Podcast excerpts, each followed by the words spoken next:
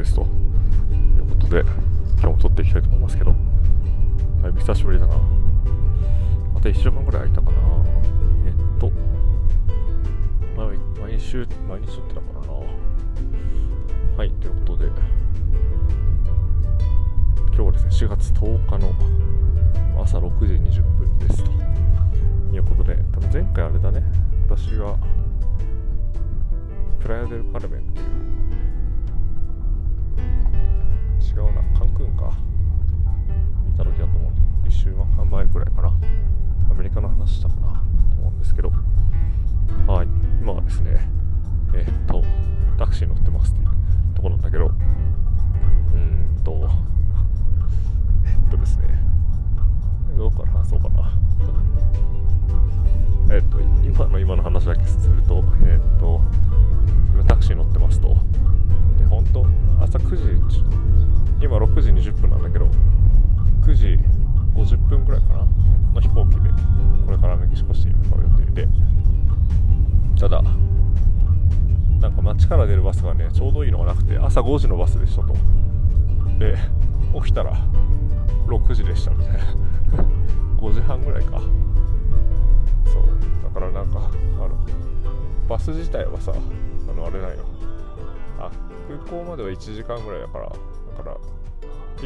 とまあ余裕はあるんだけど普通にバスに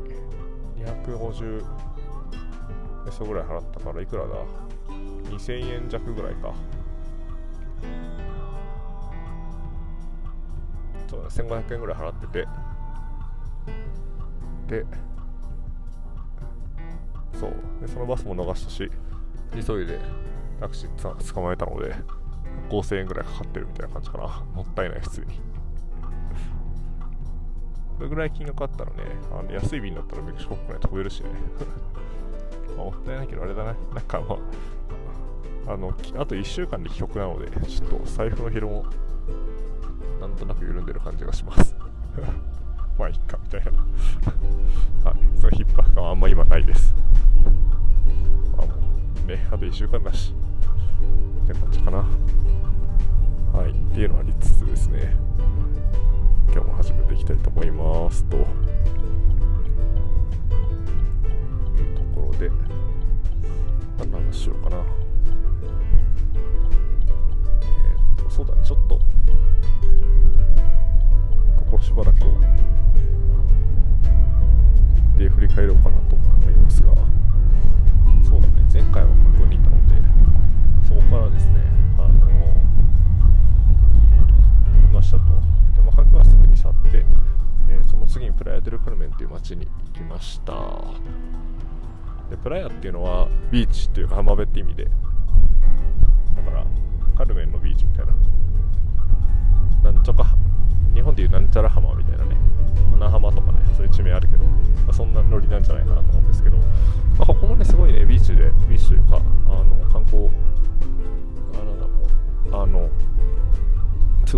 綺麗な場所でめっちゃいいとこでしたよ。で、まあ、カンクンよりおすすめかな個人的には。なんかうん。そうだね総合的にいろいろおすすめかな。なんかビーチはやっぱカンクンが綺麗だけど。すごいね砂浜のビーチがバーって広がってるのはいいけどでも同じぐらい綺麗なところがまあそんな差はないかなと思ってます。だし、まあ、街ももうちょっとこじんまりしてるしまあとはいえまあね観光客も結構まだ、まあ、多いからあのそれはそれで楽しめるしあの私はおすすめかなと思います。なんかもし1週間ある、まあ、1週間だったらどっちも行くというかあれだな、まあ、そこの2つだけだともったいないよって感じするけど。そうだね。うん。2日カンクンでオールインクルーシブなところに泊まって残りはプライデル・カルメンでいいかなみたいな感じがしますかね、でプライデル・カルメンはですねえー、っと1個目的があでもなんか思ったより良かったな今思い返すと、まあ、1個はねあのセノーテダイビングっていうのに参加できまして。でセノーテって何かっていうとあの洞窟？あのがあってね。でそのなんかセノーテというかそのメキシコの土地は結構そのユカタン半島のビーチ沿いの土地はなんか石灰岩が堆積してできた土地になってて。まあだから世界観が堆積してできたから結構なんていうの？あのなんだろう真っ白なのよ。だからビーチがホワイトビーチが真っ白。ホワイトビーチで真っ白なんだよね。っていうのがあって。その白い砂があってですね。でえっとなんかその石灰岩がなんかこう堆積してできたとしてなんだけどなんかそのね結構何千年とかもっと前かな。何十万年前とかそういうレベルなんだと思うんだけど。なんかそのレベルぐらいの時になんかこうまだ水位が氷河期とかで水位が低かった頃にできたこう石灰岩のなんかこうなんだろう土地？なんか洞窟みたいなものがそれがなんか水位がさ氷河期が終わって上がってくるにつれてなんか沈んでいってそれで洞窟になるっていうなんかそういう場所らしくて。そのセノーテっていうのはね何百個もこうあっててなんか地下水脈みたいな感じでつながってるんだよね。そういうなんか迷路みたいなそういうところがあって。でそれがすごい綺麗でだからダイビングで結構珍しいんだけどなんか淡水なんだよね。海じゃなくて。だから濁りとか透明度とかは本当にあれでなんか視界がめちゃめちゃクリアに見えるっていうのが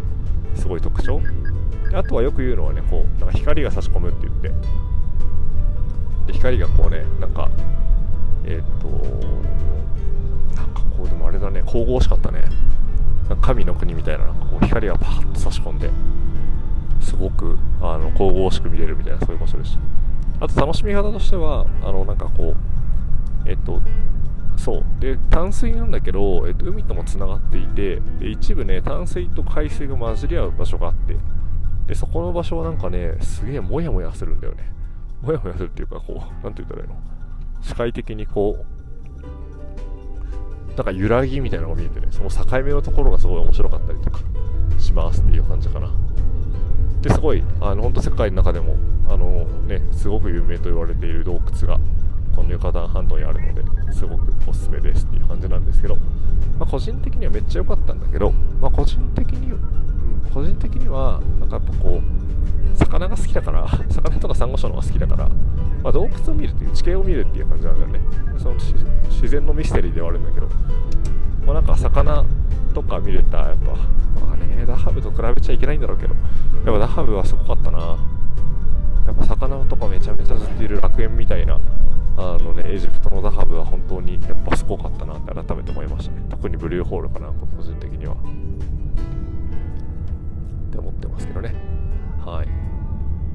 そうだね。っていうのが一つ面白かったこと。で、もう一個はね、これまた良かったな。コズメル島っていうね、あのー、レアデルカルメンからあの1時間弱ぐらいの船で行ける島があって、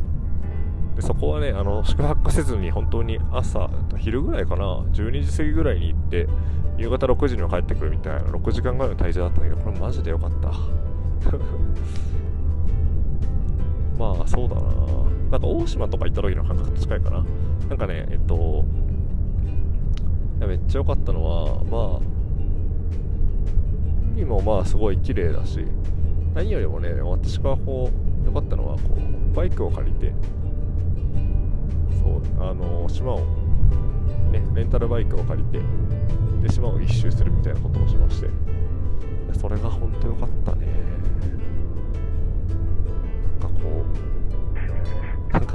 ね沖縄の離島とかね大島とか行ってほんとなんかすごくゆっくりした島の時間が流れててなんか結構ねすごく緑生い茂る内側の大地とその外のねあの海岸綺麗な海本当に透き通ってる海みたいなのコントラストがすごい綺麗でその中をバイクで飛ばしつつこう、ね、風にこうなびいてみたいな。いやーめっちゃ幸せでしたよ。よかったな。ねなんかまあ1日しかいなかったけどあそこはね、まあ、1泊2日してもよかったなというかって思うぐらいあの、すげえ良かったです。満足でした。っていう感じでねまああんまり誰かとこう一緒に過ごすとか誰かと仲良くなるみたいなのはなかったんだけど、まあ、すごく楽しかったですと。でその後ねあの今いる町に来ましてここはあれかな？4日 4, 日ぐらいいたかな、と、サンクリストバル・デ・ラスカサスっていうすげえな長い名前なんだけど。はい。っていうところに今来てまして。でここもねあのおすすめですよ。なんか旅人の人たちがねよくねサンプリいいよって言うからどんなものかなと思って。オアハカに行くとかねあとグアナファトに行くっていう選択肢もあったんだけど。いやちょっとでも私もなやっぱな一バックパッカーの端くれというかとしてというかねところでやっぱバックパッカーが好きなところが好きな傾向にはやっぱあるから特に今ねこう旅が長くなるにつれてそう思ってる自分がいるのであの来てみたけどいやすごい街ですよ。なんかねえっとなんかグアテマラにアンティグアっていう場所にいたんだけど街の構造はそことすごい似てて結構なんだろうなまあスペインから占領されたみたいなところがあってそのなんかこう教会があってとかね。あのそういう街の構造とか。あのすごい高い建物がなくてみたいなのはとても似てるんだけど。でもねなんかそこにやっぱマヤの文化とスペインの文化が混じり合ってるのが面白くて。で結構ねカルチャー的なというか文化的な人たちがすごく多いんだよね。だからヒッピーとかの人たちもいるけど。ヒッピーカルチャー結構盛んになってでなんかヒッピーカルチャーもなんかいろいろあると思うんだけどなんかすごいなんかエキストリームな感じとかでは、まあ、そういう人たちもいるのかもしれないけどもしないしなんかなんだろうな落ち着いた文化的な人たちがすごい多いなという印象で。でなんかね久しぶりにホステルに泊まっまあ、ホステルに泊まってるんだけど久しぶりになんかすごいとてもアットホームなホステルに来たなという感覚。なんかみんなこうなんだろうなまあ、ブッキングドットコムとかでね、結構調べて泊まるとね、まあ、都市とかだとやっぱ結構 party people みたいな人たちがやっぱ多いし、なんかいろいろなホステル泊まってきて、まあ、アットホームなものもね、その中でもいろいろありましたけど、でもこう、今回のホステルもね、とても、なんだろう、うん、精神的に成熟した落ち着いた人たちがいてなんか自分で自分のことを満たすことを知っている人たちだなっていうのはなんかすごいあの一言で言うとそういう人たちだなと思ってて。すごいねなんか嬉しかったね。めっちゃ良かったよなんか。うん。結構スペイン語ね話せる人たちが多くてイタリアの子とかがスタッフの受付の子だったりとか。あとウルグアイのね女の子とかね。あとスペインの子とかいろいろ喋りましたけど。すごいあとはなんか、星占い夢占いか？をしてる。オランダ人のおばさんとかが泊まってたりとかしてね。でもなんかみんななんかねすごい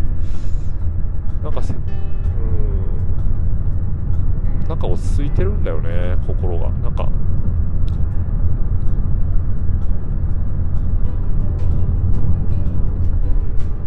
うんなんか少しのことでもねそんな取り乱したりしないというあしてる時もあったか。あったけはい。っていう感じですね。これはねなんかキャニオンって言ってこう渓谷をボートで連れてってもらえるっていうツアーに行ったりとか。その時のバスの中が結構対照的でなんか我々のホテルからはなんかホステルからは6人ぐらいなんかね15人乗りぐらいのバンに乗っていくんだけど6人ぐらいあの我々のホステルからは行く感じで。でフランス人のカップルの2人とあとスペイン人の旅行者2人とあとはウルグライの7のかな。と私の6人で行きましてで先に私たちのホステルにこう迎えに来たから6人乗っててそしたらねあの次の降りたところで降りたところというか次のピックアップ地で9人あれかなその別のホステルから来た人たちがいてね。この人たちは結構ねすごいパーティーが好きな人たちだったから車の中でもなんかガンガンに音楽かけてて。まあちょっと私も含めて結構正直うるさいなと思ってて。なんか全然あのホステル同士仲良くならなかったっていう。まあ結構みんな不満言ってましたねなんかね。うるさいしとかなんか。なんかこうあとちょっと内容忘れちゃったけどなんかあれなんだよね。渓谷とか見てさ私はすごいまあ綺麗だなと思ったしアバターみたいなとかねジュラシック・パークみたいな世界が広がっててね。と思った時そんなこと見てる中でもなんかすげえくだらない話ばっかしてるみたいな。まあ楽しそうなんだけど。っていうのはねはい。まあ私も正直うるさいなと思ったし、まあ、彼女たちもね結構うるさいなって言ってて。っ っていう感じだったんですけどまあなんかそこで思ったのはなんだろうな。あなんかいやいかにね人間がこう簡単に対立構造に持ち込まれるかっていうのはすごい思ってこうさ我々もねホステル一緒だけど別にホステルで喋ってるわけでもないしたまたまああじゃあ一緒なんだねって言って会話が始まってそこで我々のホステルっていうアイデンティティが生まれで向こうのホステルってアイデンティティが生まれで我々の方はまあなんか静かにゆっくり楽しみたいみたいな。向こうの方はまあこうガンガン騒ぎたいみたいな。でそれは確か事実だったりもするんだけどあでもさこれなんかたまたま宿泊したホテルが違ったらさあのべあのね別の立場だったことも全然ありえたわけで。なんかすげえなあみたいな。いや人はね本当に簡単に対立構造を作って回してしまうしそれによってねなんか憎しみさえ生まれてしまうっていう。まあ人間の差がを感じましたねまあそうやって生きてきたからな昔から。まあ古代から古代というかねあのね猿の時代からずっとそうですから。まあ改めてですけどね。と思いましたと。いう感じかな。あ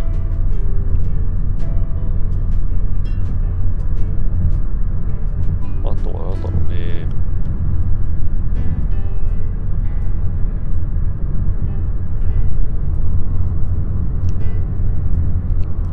あとは面白かったのはねなんかね、まあ、大体こう観光地に行くとねあのフリーウォーキングツアーみたいな、まあ、無料でこうウォーキングで2時間3時間ぐらいあんその街のことを案内してくれるツアーみたいなことを開催してる場所が多くて。でここもそれに漏れつやってたんだけど。それもね、まあ、面白かったですね。なんかこうそうガイドの人が2時間半ぐらい3時間ぐらいかな。あのいろいろな場所を回って。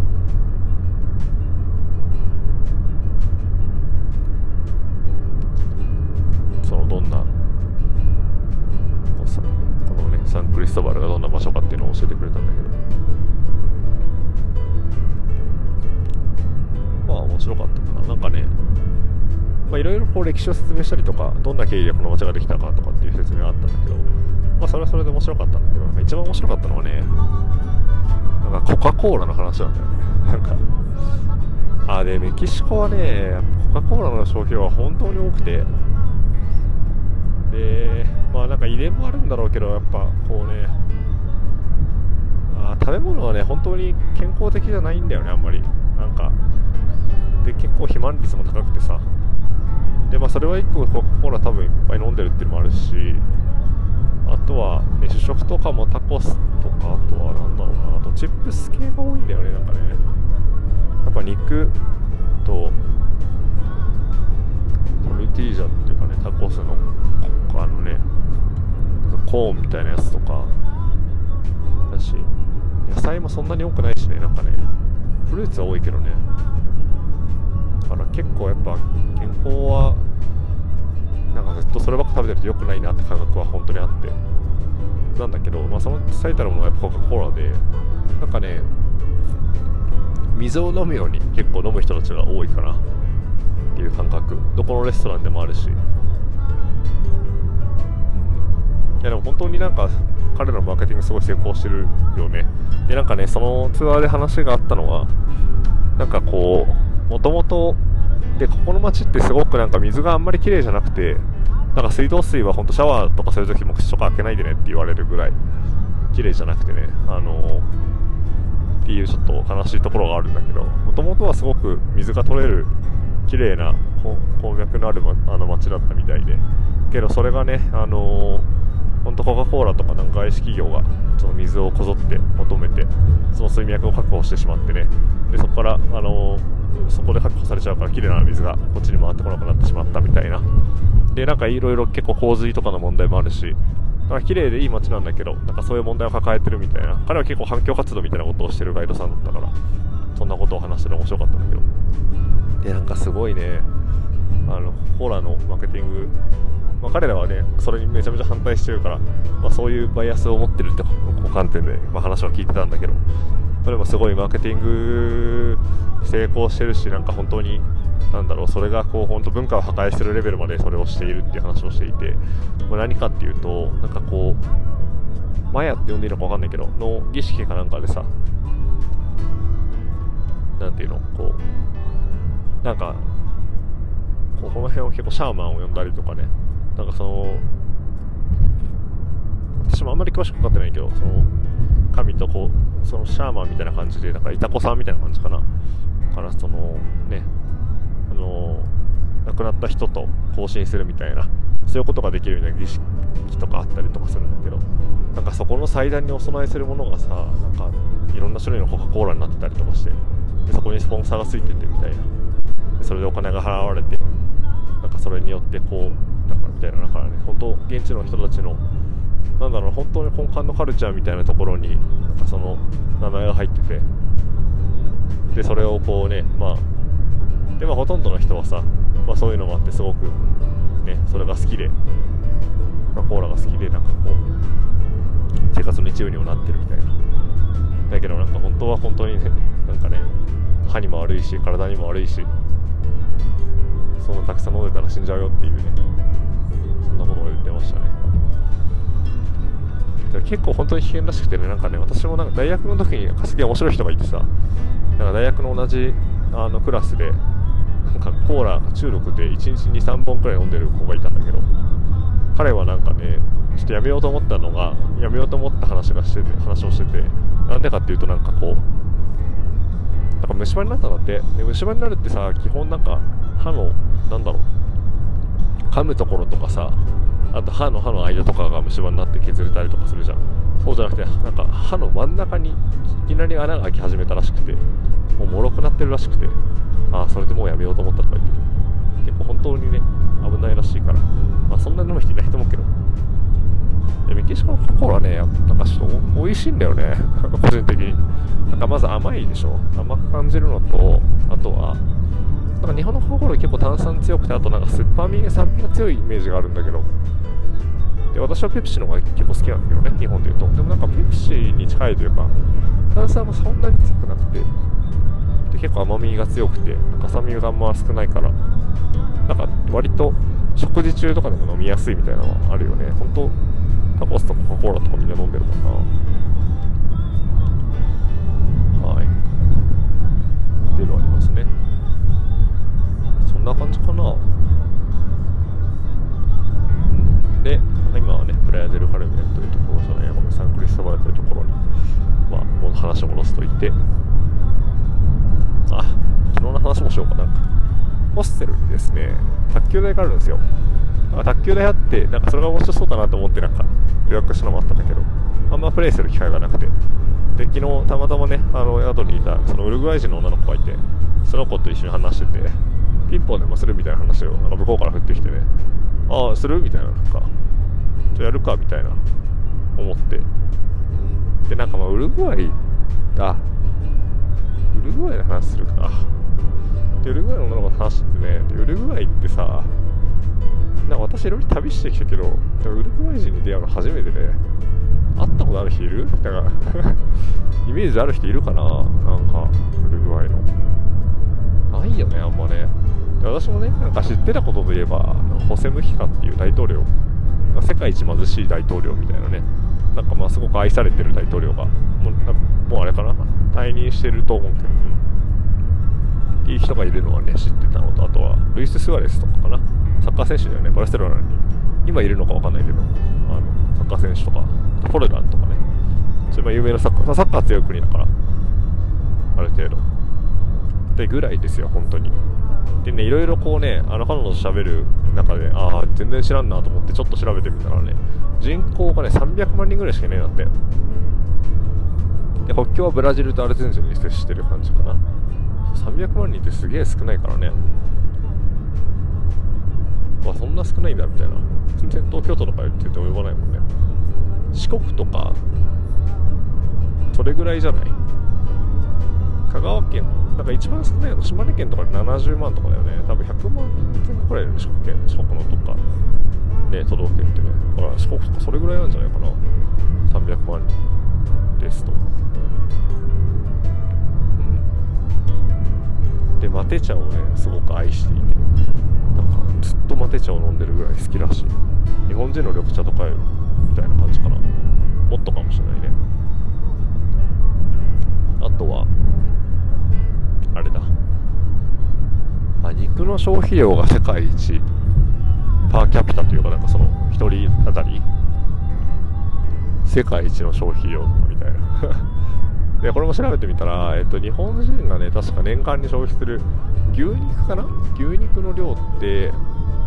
なんか 60kg ぐらいらしいあいや 9kg ぐらいらしいんだけど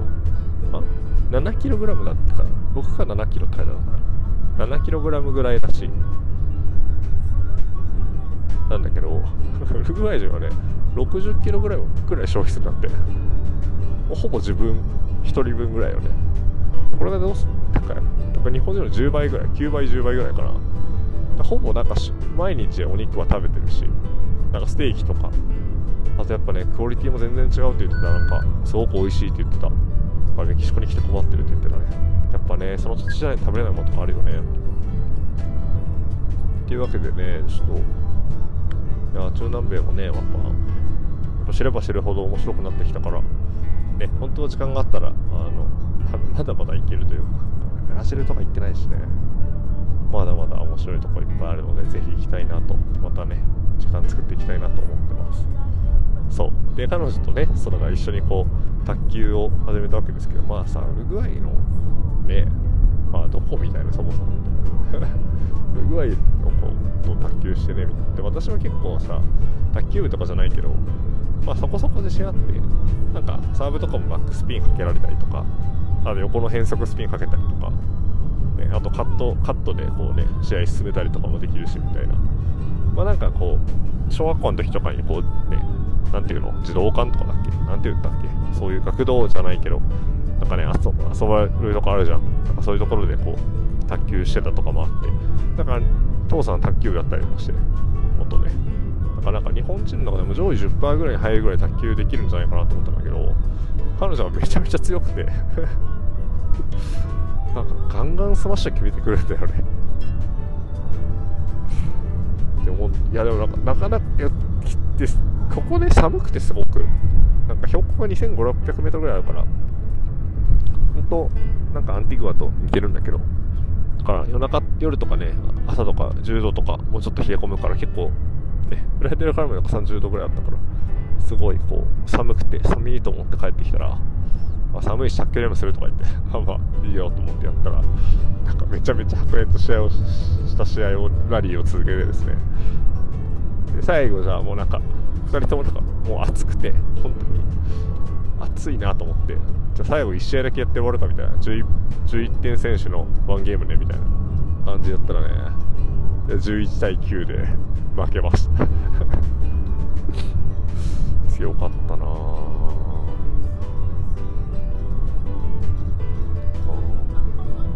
でもでも楽しかったですよ。まさかね。このメキシコの地でウルグアイ人のと日本の代表戦が行われるとは思ってなかったので、はい、楽しかったですね。はい。そんな感じかな。だからで、まあ、あと1週間、本当に、1週間というかもうそんなないね。今日日曜日だけど、土曜日の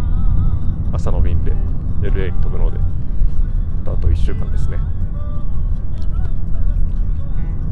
です。で、今からですね、今日はメキシコシティに向かうよところでして、最後残りの1週間はメキシコのねあの、まあ、都心部で今までビーチとあと古いこうねあのマヤ文明の土地にいましたけど最後は、まあ、都市でいろいろと、まあ、メキシコらしい